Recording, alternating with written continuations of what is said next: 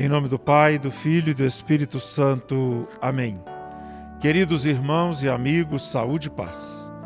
O mês de agosto é o mês das vocações e já estamos em plena novena de preparação para a festa do Padre Eustáquio.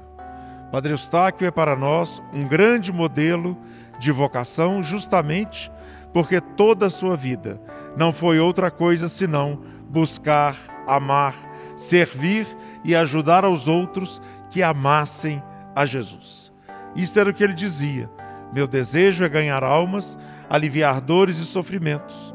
Meu desejo é que as outras pessoas conheçam a Jesus. E aqui então nós temos no Evangelho deste domingo o ponto fundamental de toda a vocação cristã, de toda a vocação humana. A quem iremos, Senhor? Só Tu tens palavras de vida eterna.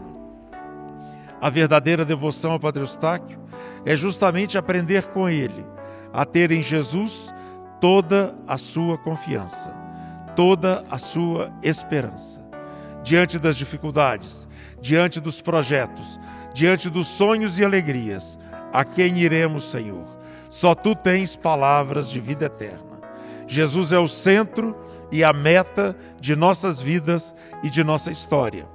Se nós hoje reconhecemos o nosso querido Padre Eustáquio como um exemplo de vida de fé, como um santo da Igreja, um beato, o beato Padre Eustáquio, nós sabemos que é porque Jesus foi a sua única esperança e confiança. A quem iremos, Senhor?